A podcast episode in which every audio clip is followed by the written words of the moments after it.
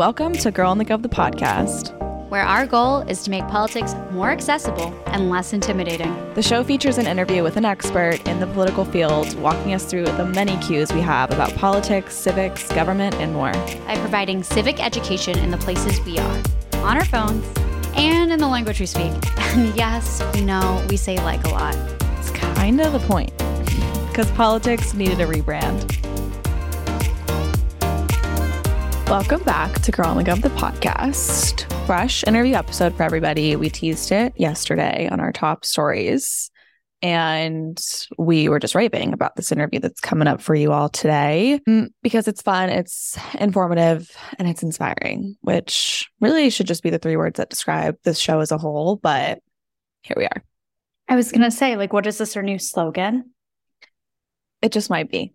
Yeah. It just might be. It's a little, look, it's good it's it's on point. It's a little long, probably for us, but it it's does fun. Really it's all the right informative. points. It's inspiring. Well, speaking of top stories, too, little Mm-hmm. shout out. We talked about obviously the big bank banks collapsing and what that all means, and Biden's response to it. We talk about the Willow Oil Project, which is another big story. And we also talk about the Senate a little bit from Senate absences to also the stuff they're working on this week. And there's also just, I was thinking about what, you know, we go over today. The other thing we talked about yesterday was homegirl, millennial grandma. Mm, millennial grandma. I wonder who, which political, which political figure, elected official is now a millennial grandma. You're going to have to listen. You're going to gonna have to, tune in. It's to like right in the beginning too. So we'll just hook you in with that, and then you can go listen to the rest of the stories. Mm, mhm. So go tune in if you haven't listened yet. But some things today, I was like thinking about what we could talk about, and I was like, I always like wanted to do this little segment where it's like a comparison of like what's on Fox versus like what's on CNN Okay. for the day. And so while doing that research, I just found two interesting stories. What I found first on CNN is I don't know if you saw this, but George Santos has officially filed his paperwork for 2024, which is, I guess, our election update of the week. I So- just well, I look, I kind of thought that this was coming at some point because I remember this was like a few weeks ago. They were talking about how he still had campaign cash and how he was going to have to like not even like file it, but how he was going to have to declare it. Mm-hmm. So I was like, hmm, that is like first of all interesting that his campaign landed in the green post like a lot of them land in the red on both sides of the aisle and have to raise more money after either being elected or losing to cover that. We actually have like a little story about that in the GovHub newsletter. So go check your inboxes, make sure you Yeah. it's also Yeah, the story, that's what is what you're saying. So it says the formal declaration does not mean that the embattled congressman has to pursue reelection. His action follows a demand last month from the FEC that he declared his intentions after the Long Island Republican crossed a fundraising threshold that required him to file a statement of candidacy. So I would just like to say the audacity. The audacity. I mean, there's the audacity of the fact that he ran in the first place. Every scam he's ever done, it's individually on that level is a how on God's earth of delusion. But like those didn't, those past scandals individually were not on this like national news scale of absurdity. And this just yeah. wow. Well, I hope I that is mean- a slam dunk for Dems. If if we as Democrats do not beat George Santos on his reelection bid, throw my throw my hair tie in the air. but that's the one I found CNN first. Second, the one I found across the across the page of Fox News was that Biden is to sign an executive order to require background checks on more gun sales today, which is news to me. News to me as well. Exciting news at that. And I was like, was this just like Fox News just like spewing some shit? Because the headline on the like homepage was Biden to sign executive action to make it harder harder for Americans to access guns. Of course. But then it's on AP, it's on everything else. So I guess today Joe Biden is signing an executive order to increase the number of background checks to buy guns, promote more secure firearm storage, and ensure U.S. law enforcement agencies are getting the most out of a bipartisan gun control law enacted last summer. Wow, that is definitely news to me. And know what is so interesting about us not knowing about that? Because I haven't- screaming to, for him to sign an executive order about that. Literally screaming. Maybe they they finally heard you. They really are listening to us. I swear to God. First, it's the RNC and Mhm. them with their informants. Yep. Now it's actually our intended audience. Wild how these things evolve. But I will say this it's interesting. I neither of us received a single news notification on our notifications. Oh my God, I can't even speak on our phones. Like I woke up to, as per usual, like a million news notifications, not a single Yeah. one about this. No, that's what I'm so confused about too, because it's saying he will sign. So I think it's like in on his schedule today, and everyone's going to be listening to this like a day ahead and being like, yeah, he signed it or whatever. Right. But on AP, But even- they wrote the language in the actual article that he signed an executive order on Tuesday. So I maybe this is just in In preparation that it's about to be signed and that they're just making But still, like, that way. But I feel like there's been no, unless like I don't know, like living under. I I can't say we're like living under that big of a rock. Like yeah, I well, really maybe it's just about to be blasted once he's signed, or they have like an announcement time. Like maybe it's I at- just so odd that there wouldn't be ramp up. There wouldn't be yeah. any pre-release about this happening. Given, especially no, it's actually doubly weird about this, or Doubly weird. something double doubly weird is okay. So yesterday we had the Biden administration approve the Willow Project, which is an environmental Mm, disaster.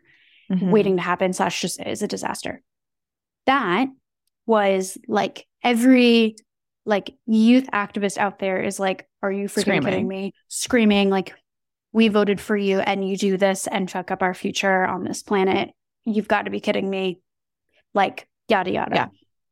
one of the other issues that young people care a lot about mm-hmm. is gun violence and so the interesting thing here is then the very the very next day, what is that? Like Christmas song? The very next day that He signed an executive order. that is now living rent free in my head. Thank you very much. But regardless, tone deaf additions aside, so I find the timing interesting, yeah. but I also find the lack of push out on it. Like if they're doing this in a little bit of like a well, we we messed up or we didn't mess up. Just like a PR. like a Because yeah. the like a other thing is uh, that- or a, we gave you that we didn't give you this, so we'll give you this situation. And if that's the case, then where's the where's the I, I I'm sure it'll blow up in a few hours. I think we're just a little premature on it. But like maybe. the one thing I will say is that I think it is very much a PR optics moment, especially towards Yeah. young voters because of the Willow Project and the noise around that. Again, we talked about that yesterday on the top on top story, so go listen. It was a disappointing move by Biden, and so for him to now make this move, which is again, we've talked about this like an executive order around gun control. We were like, just do it, even if it's symbolic, do it.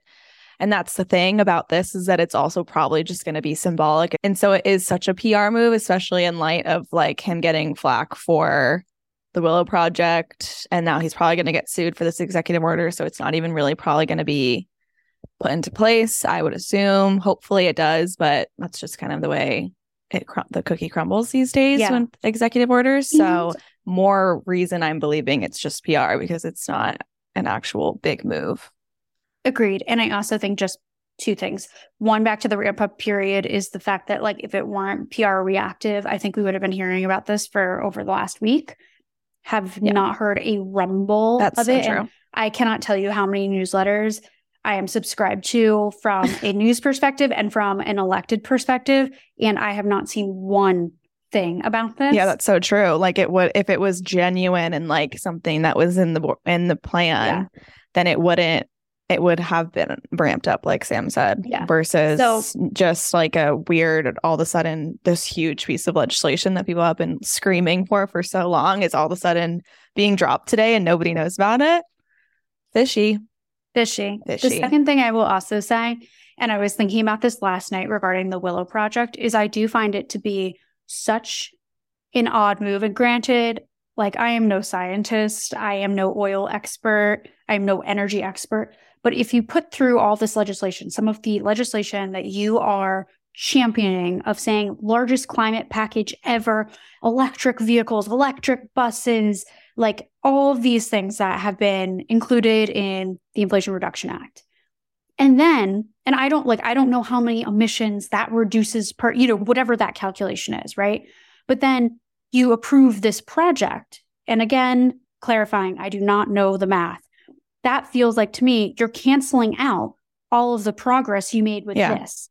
Well, So that was like- one of the arguments in the in the article yesterday that someone made was like your like you and one of their arguments back was like, oh, we're gonna plant a bunch of trees in national parks and it's gonna absorb, you know, the carbon or whatever. And then somebody was like, that's just bullshit at this point. Like you're now reversing 30 years of pollution or like pollution reduction Totally. by doing this and yeah i think you're so right. Like it does all the other stuff it's like kind of making it null and void almost. Definitely go list or listen to yesterday's episode too. The the article we did pull i, I will also say it was from ap news and it i think was really an unbiased take on the project and it kind of went over like all the implications and who supports it and who doesn't. And there are, there is a lot of support for it like even the surrounding community in Alaska is supporting is supportive of it. So it's a pretty unbiased take on and also the article is linked in the episode description if you want to read it too, but just as an explainer of what this all means. For the most part, from the environmentalist standpoint, people aren't happy. So that's the biggest takeaway. Nonetheless, interesting moves by Biden, interesting week for him, Totally. honestly. I feel like he is just playing games with us. He's being been a little fuckboy lately.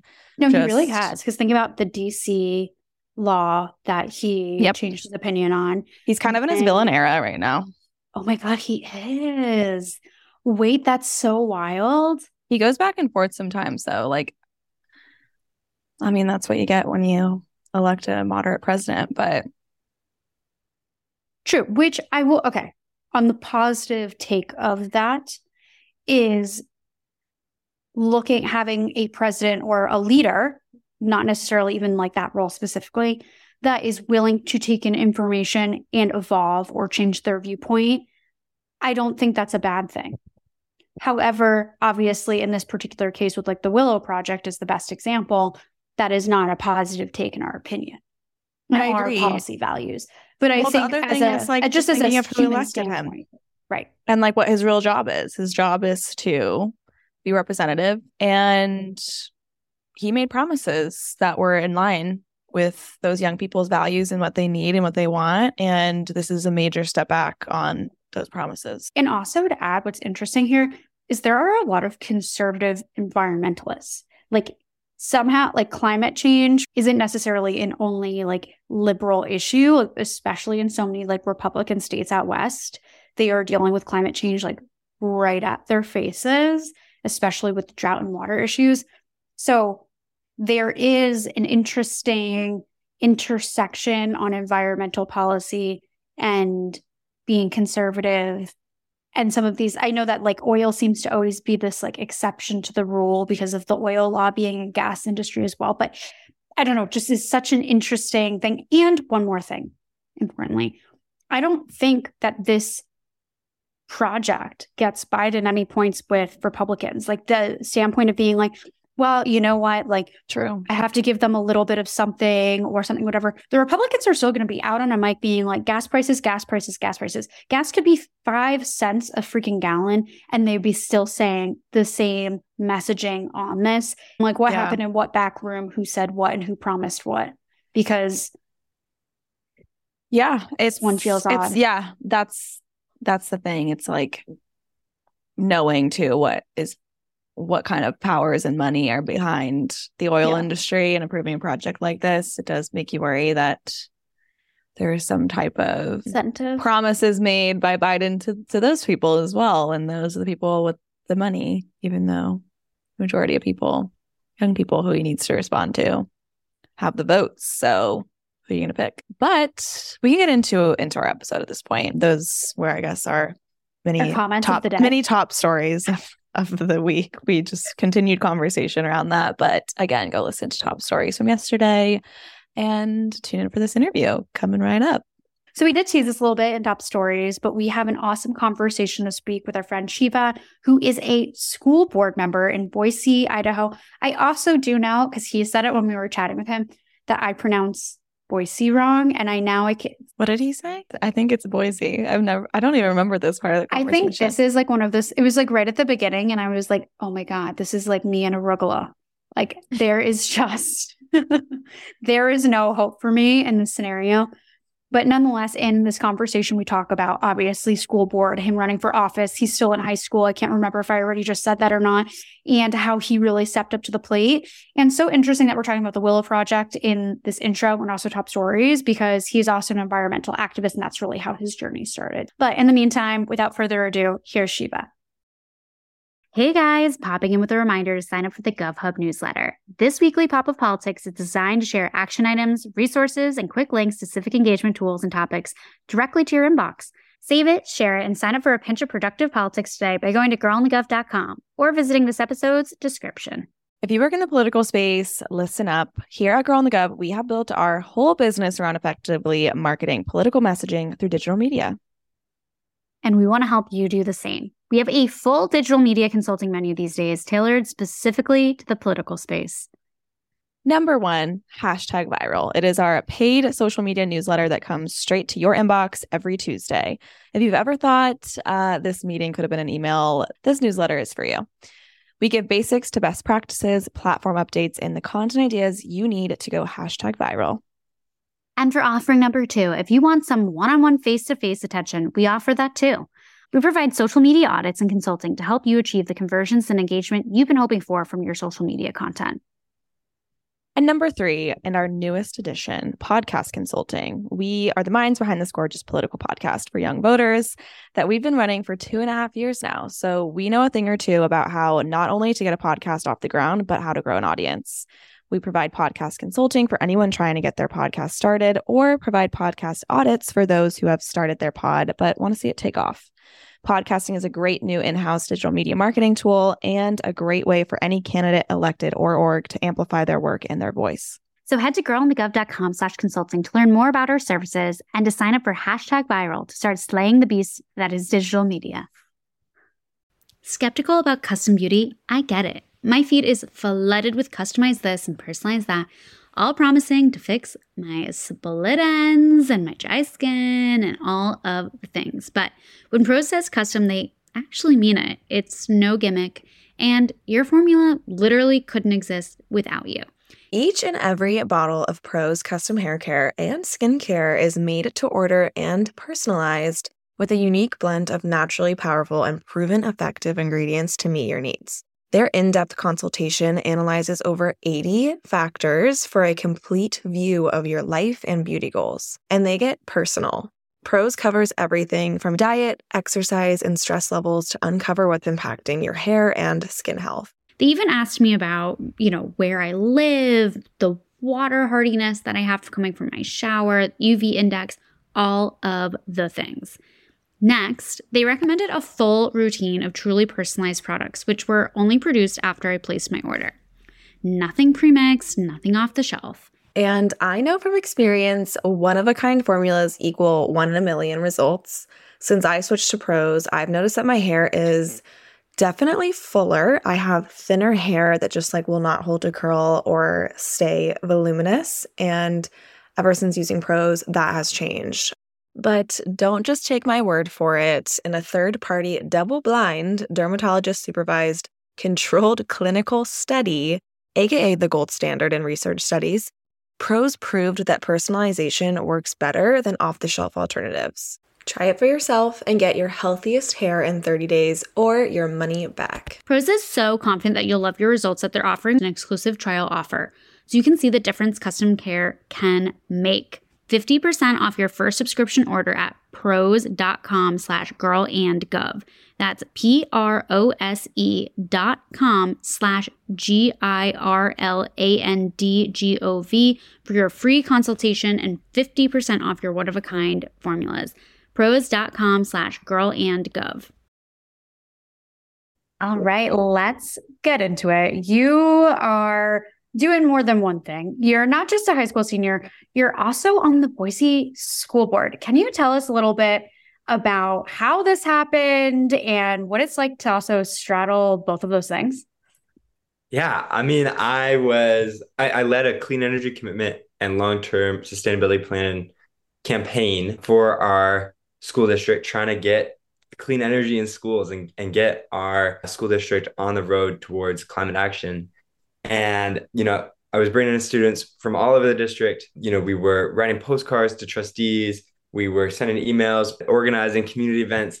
And it just kind of felt like the engagement wasn't there, as if like we weren't real stakeholders of our school board, which was frustrating because like students are the primary stakeholders in their education. We are like, yeah. if there was one constituent this the school board should right. listen to, it, it, would be the students, right? And so, you know, we were working with student with students across the country where they've already done this kind of campaign, like Miami Beach, Salt Lake City, Carson City. And one thing we noticed in all of those school districts is that they had a student on the school board.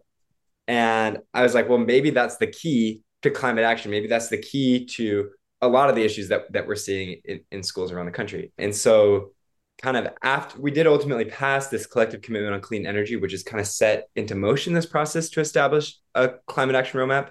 But you know, it's it's not as as as quick as I would like. And after that, I, I started looking into the like school board election process yeah. and I found out you have to be 18, unfortunately, in our district. And I looked at the election date and it's September 6th. And my birthday is August 30th. And so I was like, well, I'm gonna run for the school board and see what we can do for establishing like a student position on the board. So I got my friends together and and yeah, we like led an all student campaign, raised like over ten thousand dollars, and now here I am. Like what? Wow. Almost almost a year later. That's um, incredible. Yeah. So cool. I don't even know what I was doing at your age, except for probably just stupid shit. But it's it's really really cool that you made that jump. It's I'm sure not easy. It literally sounds like too like a premise for like a Netflix show, just like gathering all your friends, like running for office. Mm-hmm. We'll need to call up the the Netflix execs and get you an normalize it though. Like... exactly. but tell us a little bit more about this race and this campaign. Like, who are you running against? What was at stake? Like, run us through what is what, what it was like campaigning for this. Yeah, so typically school board races in, in our district are for six year terms. But because of COVID and actually this real big rise in extremism that we've seen in Idaho and in our district, a lot of our like board members basically re- had had resigned. And so I was running for a two year term to fill out the former trustees. So she'd done four years, and then I was I was running to do the next two years of her six year term, and I was running against a guy named Steve Schmidt, really great guy, pretty conservative dude who who had been appointed by the board after the former trustee resigned. And I mean, what was at stake? I think really like the status quo was at stake, right? And and I think that was really clear when when you know when the lines were kind of drawn as far as how the election went. You know, our our teachers union, which I love and support, was really slow to to come around on the idea of student representation, and they ended up endorsing my opponent, it was really difficult to get a lot of legislators to endorse me. But you know, towards the end, as as we started knocking on thousands of doors and, and raising tons of money and really getting people excited about this campaign, I think I think that's really when we saw the paradigm shift. It was even before the election, what people started realizing like, what if we had a student on the school board? Like, what would that look like? About halfway through my campaign over the summer, my opponent was endorsed by a group called the Idaho Liberty Dogs which is this kind of like far right militia group with most most of its members don't actually live in in Boise, but they've really been kind of like terrorizing our community with this like far right extremism for the last several years. I remember when I first got involved in climate activism, which is how I really got involved in in politics in general. This group used to bring like AR-15s to our like climate protests, and and oh it was like scary. And they were like all friends right. with cops. It was it was like really yeah. terrifying. And we, there we were like ninth graders, and so and, and then like later like last year, my, my junior year of high school, there was a kid who brought a gun to my school and mm. he was suspended and, and he was like barred from walking at graduation. But then the Idaho Liberty Dogs showed out again and, and tried to organize a protest at our school with guns. Oh and it was just gosh. like, wow, like the threat of extremism that we like read right. about all the time. And I guess like the rest of the country reads about for Idaho, like it's super real here. And and so when this group endorsed my opponent and then he really made a point of refusing to disavow the endorsement, I think it kind of was a warning bell as far as this lack of understanding of the threat that extremism poses to our schools. Like right mm-hmm. here in mm-hmm. Idaho, um, like this is where they're trying to get rid of public education as, as a whole. There's a group called the Idaho Freedom Foundation, which, whose like stated purpose is to abolish public education, abolish government schools, as they they like to call it. And and so you know groups like these pose a real threat to our school district and I, that was something that you know when he refused to disavow this endorsement you know it was like wow this is this is real this is a real threat to to our school yeah. district oh but it was gosh. also helpful in me getting endorsements and stuff so but that is yeah. wild just some of the behavior i think you're just so on the money of like we see all these headlines all the time and both maddie and i are in total like blue bubbles and while we definitely see extremism it's not at the level that i think you guys in idaho are just are experiencing especially even at you know the high school level. I mean that's just crazy. Like someone's like oh yeah some kid got suspended. Let me just bring some guns to protest this outside of school. Like just yeah. stuff. I i have a hard time wrapping my head around being real. And you know it's real and you see the pictures and you see the experience. It's just wild to me. But i think where i'm you know going with this too is you know you said that you had to be 18 to run for this position and in the campaign, you know, you're trying to obviously you're knocking on doors, you're trying to get votes, you're trying to get endorsements, having conversations. But I imagine that a lot of the people that were in support of your campaign were also other high school students. And I'm curious, like, how much of the district of, you know, high school seniors are 18 and whether, like, even, you know, the cutoff for, you know, enrollment in that age, like, did that help you? Did that hurt you? You know, what does that kind of look like? Uh, that's a great question, and I think you hit the nail on the head there. Like, no, most most students are not 18 by September 6th of, of yeah. their senior year, but there were a good number who were, and I think they all really turned out. What was powerful, I think, about having this student led campaign was when we were knocking on doors and when we were talking to older constituents, including college students and folks who had just graduated, but also just like like older people.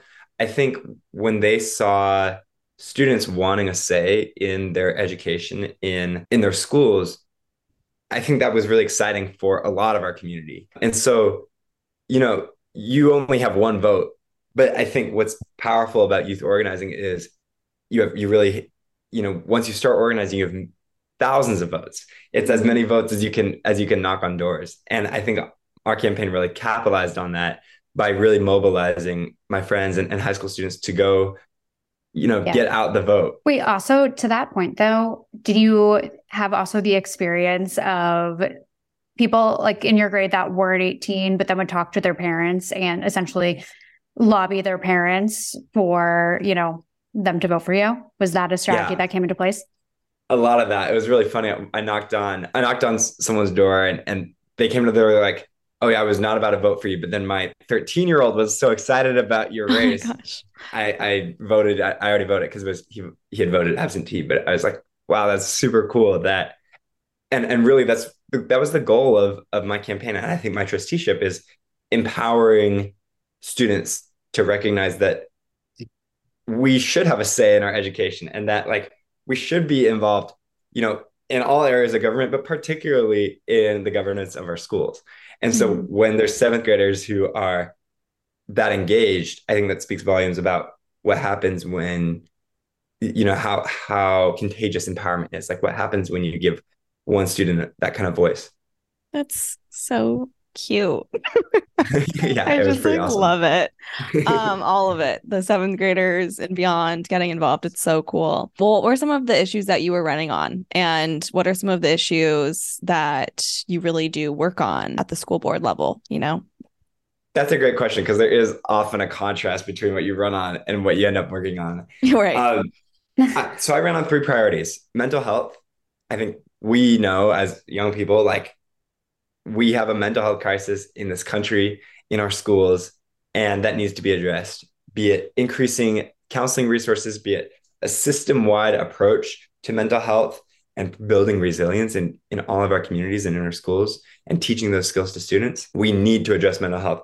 Kids cannot keep dying in our schools. Number two is climate action. I think you know, me as known as a climate activist in my community, I think really my election was almost like a referendum on sustainability in schools, which has become kind of a major issue in the wake of our clean energy campaign. And I, I think it, it shows that people generally agree that like, hey, climate change should be taught in schools and schools should be leaders in the yeah. fight against climate change, right?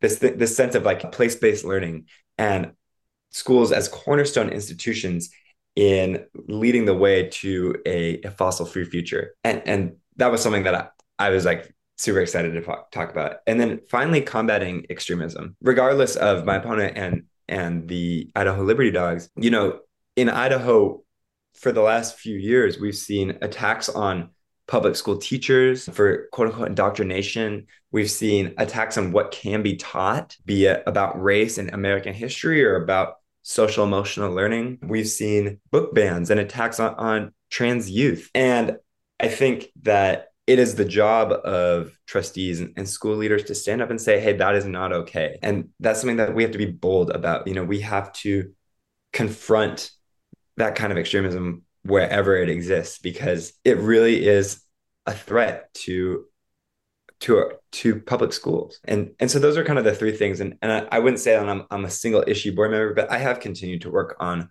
on all of those things. I was just at the the Green Schools conference in New Orleans talking about what's in the Inflation Reduction Act and bipartisan infrastructure law for schools. Turns out there's a whole lot. You mm-hmm. know, we mm-hmm. can get several free electric buses to pilot in our school district. Solar panels are 40% off from rebates from the federal government. Same with installation and efficiency improvements. There's a lot in there. And then I also just earlier today had a meeting with our, our mental health support team talking about as we go into this budgeting process, what kind of resources they need. And what's super close tomorrow, they're actually presenting to all of our schools, all of our, our building principals about this, this program that, that we're that we're implementing that's kind of the system wide approach to mental health. So, super exciting stuff there. Yeah. And the extremism has continued to come up with this legislative session. And so, I'm glad we have such a strong team of trustees in our school district that were elected back yeah. in September to to stand strong in, in support of our schools. Yeah. And also, too, like what happens in school board meetings? Are they public? Are they private? Is it sort of the band of crazies that only show up? What's that look like? That's a really good question. So school board meetings are public, as are all government meetings of, of elected officials. They, you know, typically are actually super accessible. They're in the evenings on on like a weekday, and every school district kind of runs them differently. In, in our school district, we have student councils come and report. We typically have an elementary school come and lead the Pledge of Allegiance, and then you know we it's often a lot of presentations about kind of what's going on with the status of our schools as we get into the budgeting season which is really the purpose of of a school board is to appropriate the budget and write policy for the district. We get more and more of those presentations, more and more conversations about kind of what is school going to look like for the next fiscal year and this long-term strategic plan.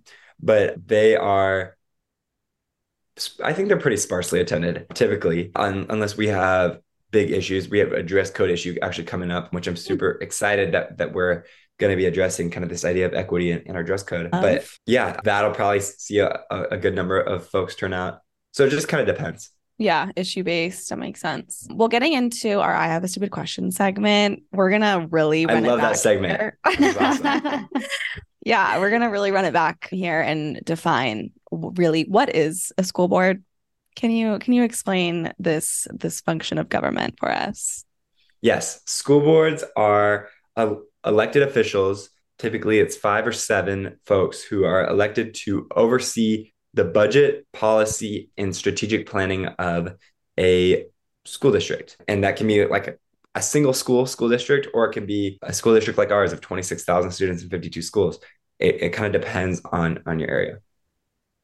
That is a lot of schools. That's a lot of humans. My mm-hmm. goodness. What do you guys typically handle? Do you guys handle what's taught in schools? You guys, I know you mentioned just dress code a moment ago.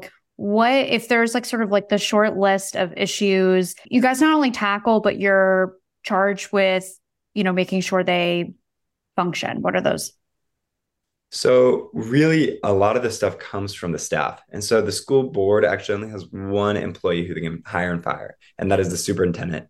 And the superintendent really sets the agenda, especially in regards to curriculum. And in our district, we're lucky to have a ton of curriculum experts who who mostly write curriculum because school boards are, are just kind of parents and and I guess in our in our case, a student who oversee those kind of operations. But really, yeah, we we have a big hand in policies such as dress codes, you know, even in small policies like how many drinking fountains we're going to have in, in like a hallway, that that is something that a school board can address. Really, it's this oversight mechanism for our school district, making sure, making sure that our school district is using taxpayer funds properly, making sure that we're educating equitably and we're meeting the standard of state law. And then also really kind of this outward facing look as as far as like advocating for our school district and, and advocating for public education as a whole. Mm-hmm. Wait, also, what does a superintendent do? the superintendent is like the president of a school or like a mayor of a school district actually is, okay. is kind of a better analogy if the mayor were elected by the city council I remember always like hearing the superintendent was on campus being like so freaked out. We're like, oh my God, is gonna come into our classroom? Oh yeah, they're scary. They're scary. Literally. Wait, have you guys seen there's like this whole like sub niche on TikTok? I don't know why it's on our for you page. Like I can't get off of it, but it's kind of funny. And it's literally like someone pretending they're either like the substitute teacher, the superintendent, the principal. They've got like the whole thing of like keys that they can't find, and they're like I, I checking in on classrooms. And, they, are like, and they got the walkie-talkie, and they're walking. Yes. All, yeah. There's like so many characters that yeah, you can you can remember from school. It's just triggering, bringing us back. But that perfectly matches though my my elementary school teacher or my yeah. elementary school principal. She would walk down the hall with a walkie-talkie and mm-hmm. yeah. in the classroom like and for keys jangling. yeah, that's why the it's like key jangle. Oh my god, we're really oh living in god. a simulation. just everyone, same memories. Well, question two about a little bit like the power structure on a school board. Like, is there someone who kind of like manages or leads the school board, like kind of like a mayor of a city council situation? Like, how's that set up usually? Yeah, so we elect every two years. We elect a chair and a and a vice chair of of our school board in kind of the same way that like the Senate elects their pro tem and mm-hmm. you know the house elects their speaker that kind of thing and they really they set basically this, this the agenda for our school board meetings and so they meet with our superintendent pretty regularly to kind of establish what are we going to be voting on what are we looking at in each of the committees oh and, and i forgot to mention yeah there's committees too in our district mm. there are i think five of them that address specific issues so among governance mm. which addresses policy and facilities which kind of looks at you know new school buildings and kind of what needs to be repaired, that kind of thing. Mm-hmm.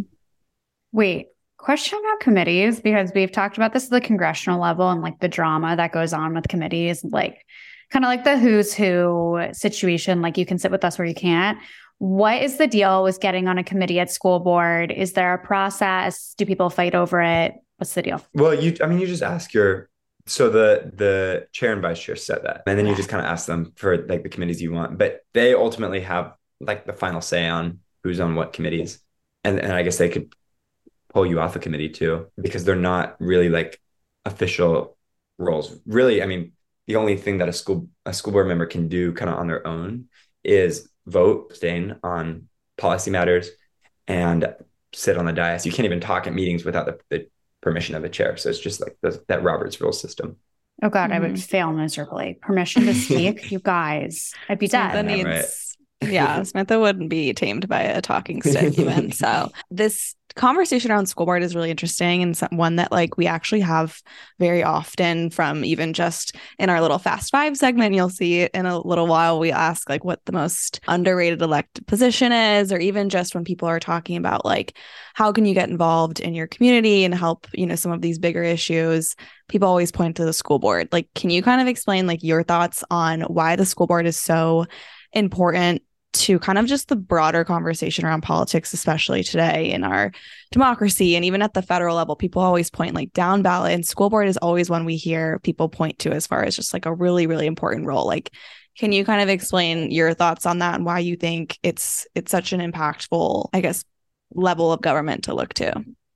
Yeah, I mean, school board in many communities is really the most direct form of government that you have. It's it's the government that's closest to the people because it's it's the smallest kind of it's this kind of, it's the smallest district that that people live in often. I would say that the reason school boards are really important is because the vast majority of our state budgets go towards education. And when that's appropriated by the legislature, it's kind of just appropriated by district. And in those districts, school board members have to decide how, you know, where that money goes. And so, I mean, I I personally think that education is like the the most important thing that our government does. It's I think it's more important than roads. It's more important than the military. It is the most important thing that happens by American governments in this country. And so I think that this new newfound focus on school boards has kind of arisen from kind of a bad place, which has been like this far right yeah extremism. extremism.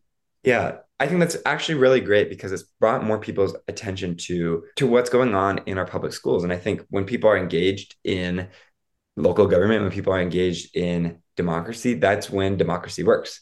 And so I, I think that like the engagement that we're seeing around school boards is honestly like a, a good sign for for democracy. A silver lining.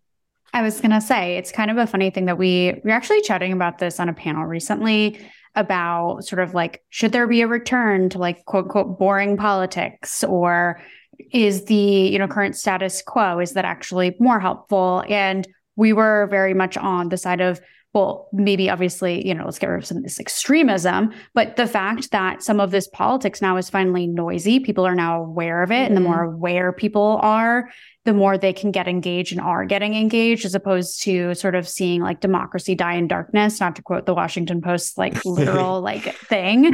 but like, okay. Oh my God. No, I know. Guys, the PR days really have that ingrained in my head. just it's just there. But regardless, it's one of those weird silver lining moments that I think really started with the Trump administration and being like, oh my God, how could this be real? And it's again to bring it back to TikTok, that sound that's literally like your government wouldn't, or you wouldn't think like your government oh, would. Oh, yeah. And then it's like, yeah, they would. It's a double edged sword for sure. It's like totally. There's been this really amazing increase in engagement, but it's at the cost of some really terrible yeah policies and people that are existing in our government. So it's a lot, but nonetheless. Yeah, I think that's why that's why that representation piece is so important too. Mm-hmm. You know, I think if we as a collective say we don't want public schools to exist anymore, then they shouldn't exist. Like that's how, that's what how democracy works, right? Right. right. But that leaves out the voices of you know people who are under 18 people who mm-hmm. are felons or, or ex-cons, a lot of disabled folks, and like the 40% of our country that doesn't vote too. Yeah. And so I think really if we when we see more engagement in politics and when we see especially younger folks be represented and be included in that conversation, that's when that kind of democratic system will, will be strengthened. And and I think that's like what really excites me about school boards is it's like that is like like around the country. I think even more than like parents are engaging, I think students are really engaging in oh, in yeah. school boards and in decision making in their schools, and mm-hmm. that is like really powerful. Really powerful. And again, like unfortunately, I feel like it's at the cost of some really terrible things that I think especially young people are dealing with from the, you know, future, our future and climate change to gun violence. It's it's all making people really have to pay attention. Um, which again is just major double-edged sword at the end of the day but yeah true. hopefully we can make some change from all the attention pointed that way. So and speaking of that really how can students get involved with the school board if they're not like actually you know running like you or involved in that way? What are some of the things that i guess you can point students to as far as how they can get involved and have their voice heard at that level Well, first of all, like highly recommend running for your school board if you can. Mm-hmm. And if not, you know, working to establish a student position on your school board if you don't already have one. School boards take public comment. Many of them, you know, take it at every meeting. And, and you can, if you have something you want to fix at your school, like that's totally an, a venue for you to to talk about that. I think also like one of the things that is kind of funny is like people don't like people sometimes don't think that their elected officials are people. And so, you know, sometimes there's a lot of stuff on like Twitter or people are posting on Instagram about, you know, this thing that they wish was fixed, but then they haven't like actually emailed that elected official who I think like probably would want to fix it too. And when you do email your elected officials, they respond. And so I mm-hmm. think like emailing your school board is like super underrated. And I and I think also like the power of student councils and even that that hyper local kind of government structure, right? That's I think that's a power that's kind of not flexed enough. Is like people think that student councils are just for like planning dances and like yeah. and like getting like high like student sections, and that's totally true. but like also student councils are supposed to represent everybody and and you know really create a venue for creating change in their school community and they can pass resolutions they can they present often at, at school board meetings and so i think getting involved in your student council or, or engaging with your student council are powerful ways to create change in your school but yeah i mean i think if, if there's not res- representation it's it can be hard like especially Yeah. if, if you have a, a school board that's not as engaged or isn't isn't into student voice then it's Yeah. like well what do you do and then you kind of have to organize like a a typical like high pressure campaign which can be fun Right. but it, it is a slow process No, that's such good advice too. And the student council piece is so interesting, one that I would never have thought of. But even like, you know, going into the he- or the hearings, the, the meetings and voicing there, especially if you are not young enough to run or you're not young or sorry, you're not old enough to run or or if You're not young enough to run. I'm You're not actually old just- enough. maybe that should be a thing though maybe there should be like a little cap for school board races like yeah, specifically what's- for school board, you can run if you're 16 or something. Wait, when you get your license. Question question about that though. Yeah, also license, although some people should like also not drive. That's a whole other kind of worms. But True. is there a requirement for you to have kids in the in the school system for you to be on school board? no there's not Wait, that's wild. Because I feel like that's whack too. If you like literally Yeah. don't have kids in the school system or haven't in over, I don't know, let's put it at like over five years. Yeah, I mean, I see both sides too. mean, if you're, yeah, you know, don't invested in education, and especially there's paying things like yeah, and there's things That's like fair. you know solar panels and all of that. I see, I see both sides, but yeah, I think for the most part, it should be people who are in some way connected to the school system, but at least you know to have it be really representative at the end of the day. But yeah, I think that's the perspectives that matter. And so the mm-hmm. more diversity you can get on a school board, be it, you know, grandparents, be it like, you know, parents or and, and students especially, but kind of people from all walks of life, I think they can add valuable insight into the conversations that they're having on the dais. I think, you know, beyond just setting policy, I mean, there's also the outward facing role of the school board, which is advocating for the school district, advocating for public education. And that's something that, you know, well connected older people can do a great job of too. So That's true. It's, it's like, like- they also have like a role to play and a perspective, Yeah. or it's also like, well, when my kids were in the school district or my kids or my grandkids, like they Mhm. have a different perspective too. So I think that's fair. I just think it's just interesting too. Sometimes when there's people that have absolutely seemingly like no stake in it or like, Yeah. yeah, this is my thing, this is my issue. Like, I'm That's sure there's blows some people on school boards across country who are just there for the little little bit of a power grab, but oh totally. interesting to Yeah. think about. But that is what blows my mind sometimes about the like the crazies who come to school board meetings, often not not like really our meetings, but some of the other meetings in Idaho. Like you talk to them, they like haven't been in school since like the calculator was invented. They don't have any kids in their school. They don't even Yeah. know like the Pledge of Allegiance, and they're coming in and telling you that like trans kids are are like, Yeah, the raping someone in culture their school. It's like how would you like how would you even how do you even know where the school is? That's so true. That yeah, especially these days with all the rhetoric going around, there's people Yeah. just showing up to, you know, push those narratives. it's like the litter box scenario or whatever. Yeah. Oh my gosh. Yeah. Where it was like in Colorado. My brother came home one day and he was like, Shiva, there's litter boxes in the North Junior High, like bathrooms because we have that many furries. I was like, you know, you can go into the bathroom and see that there is not a litter box. Like, Yeah. that was going I'm around when I was like in eighth grade. So it's wild. like I feel like what are like I'm trying to think of like another like urban myth. Like obviously that one's gotten political and like blown out of That's proportion. crazy. But like it's one of those you're like, no shit. Like if that were actually happening, also not only could you check, you'd be like snapping it everywhere, it'd be on everyone's BeReal. You'd be like, oh, yeah, like for real. Like I'm at Yeah. the litter box right now. Like pull up. I'm You're like the number one hangout spot. Yeah. People are fucking crazy, first of all. That's Oh, yeah. yeah. the lesson that's- of today, yeah. honestly, more than anything. But curious too, you have not even beyond this, you know, school board run, you have been very active in activism. Can you kind of give a little bit of a highlight as to how young people can also get started in, in their own activism, especially at these young ages? Like, where do you even start?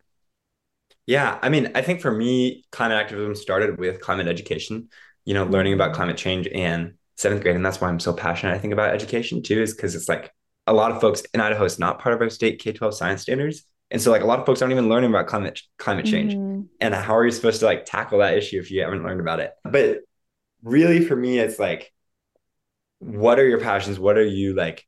What are your abilities? I think what's really beautiful about a lot of like progressive activism spaces is that there's room for literally like everybody. So like when I think about climate activism, I think you often think of like, you know, Vanessa Nakate standing up there like speaking or like marching and, and that's like one form of climate activism, but there's also like art murals and and like like Mhm. Banksy. I would say Banksy is a climate activist, like, you know, Yeah. whoever they are, Totally. like painting stuff. Like that's climate activism too. There's room for art. We need like, Mm. scientists, engineers, we need writers. We really need like everybody. And so I think it's like one, what are you good at? Like what what do Yeah. you want to do? And then two, like what are you passionate about? Like what what concerns you in your community? And I think what's really powerful about our generation, or at least you know, you guys are my generation too, right? We're Semi. seeping over. I am, Semi. technically. Sentinels. Okay, killing it. Well, what's what's really passionate about you know, youth organizing, I think, is what powerful about youth organizing is this like kind of idea of collective action. Like more than me recycling one can, what does it look like when when I bring 50 people in my school together and we ask for solar panels on our schools? You know, how much more of a difference can we make when we all work together? You know, the the sum is greater than its parts. And so I think how can you engage your friends? What are things that you know your community needs and and that that you can really make a difference in? And and one of the things I think too that can kind of be lost, like you were talking about in the like culture war stuff, is like. Often I think people have this like kind of weird idea of what needs to be done or, or like what can be done because like national politics sometimes can be like so hopeful or so what is it? Helpless.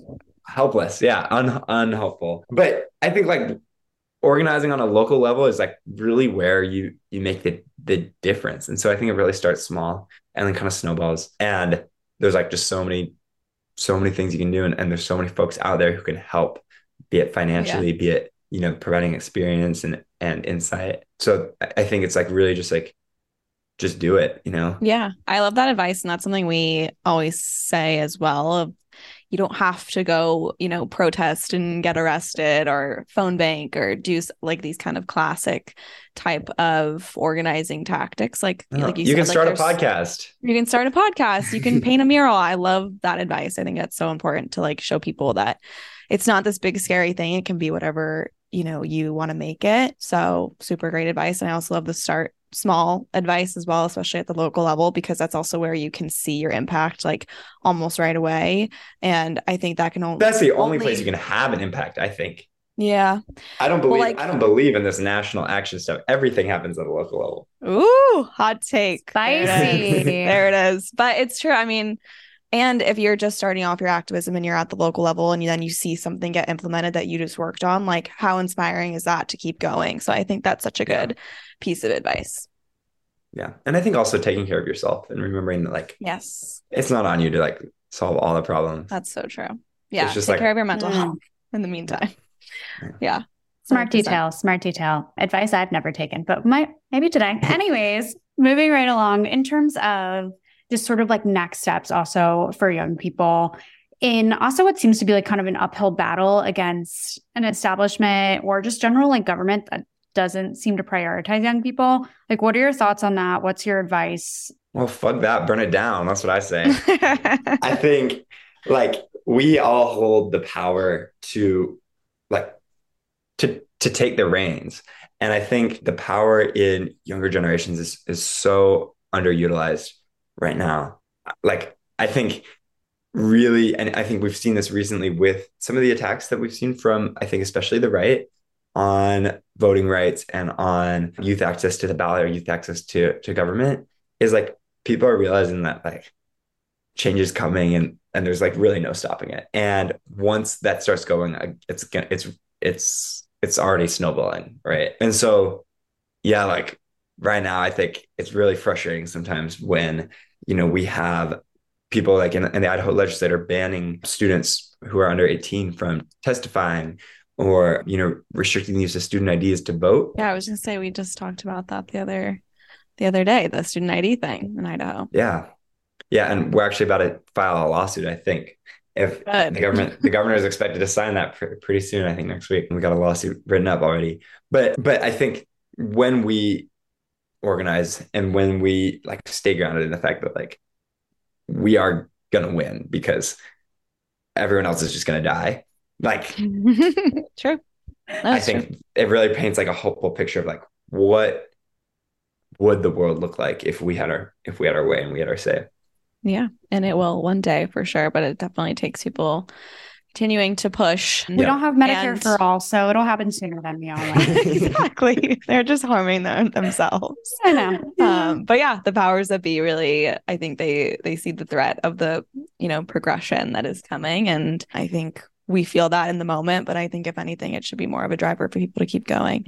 But amazing conversation, so informative, a topic we've been wanting to cover for so long. Because like I said, we feel like we talk about school board all the time, but haven't really taken the time to like define it and go through what it really means. So thank you for coming on and what an amazing person to do it. Are you the youngest school board member in the country? No, no, No? definitely not. There's, I Oh. mean, there's like places where there's like 16 probably like a year olds. few Oh, months younger. okay. Oh, really? Yeah, yeah. And the- but I We mean, th- maybe they're not. Ele- I was elected at large. Like a lot of districts have student positions. Oh, I see. Okay, but elected at large. Yeah. Yeah. Gotta be Well, the there's this kid in or whatever. Portland, Danny He- Cage. by a Go few check months. him out. He's Probably by a few months he's younger. 18, Like he just turned 18 like a couple months ago, and he's he's running his elections up in May for the Multnomah Service District. He's There we go. super- But you're there's still there's a again, next- you're the elected one. There you go. You're the elected one. So I now, think you're the maybe for now. youngest. We're gonna at least just claim that here. And if not, there's Mm. maybe somebody like a few months younger than you. Regardless, it's impressive to say the absolute least. Thank you so much Thank for you. coming on. Where can people find you? Plug everything. My at on Instagram is Shiva underscore Rajbhandari. If you don't know how to spell that, sorry. We can Um, type it and in the episode. Yeah, we'll type it, don't you worry. And then Twitter. Twitter's kind of more for like older people, but it's like at Yeah. Shiva underscore R underscore, I think. Yeah. Like just hit Well, me you're up. officially I- a I'm like- politician, so you need a Twitter apparently.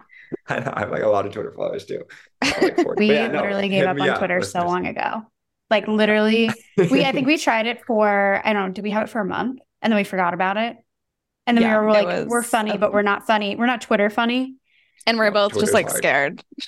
Yeah, we're Twitter's like, like, can't. Twitter's can't terrifying. handle And the you make heat. one typo or like and you Yeah. see it for the rest of your life. Mm-hmm. Yeah. No, we really, yeah, we No. can't handle the heat on Twitter. So we're like, we're just You just can't gonna handle nix that one. Though. Oh, we're not on Oh. Facebook either. For Yeah, my no. campaign, we did Facebook. I was so glad I had a campaign manager because I could not have done it without her. she was 21, by the way, which was dope. Oh my Really cool. gosh. That is Love. amazing. Love, Yeah, love. I Facebook don't. I, because I, feel like it's her Facebook skills. Mm, yeah, I maybe like studying like older relatives or something like that. It's like such a I feel like it's like the classic like random uncle aunt platform. Oh yeah. Oh yeah. And they wish you happy birthday like once a day or once a year and like post it on your Yeah. that- that's what I hate is they post it. It like when they post something, it goes on your profile. So it looks like like you posted it. True. It does not make sense to me. I'm like, I deleted why my would I, why would I a while add you as a friend if you're like Yeah. I know, That was like our Instagram probably for you. Yeah. Like that was yeah, I I was on it Oh, in middle sorry, school. guys.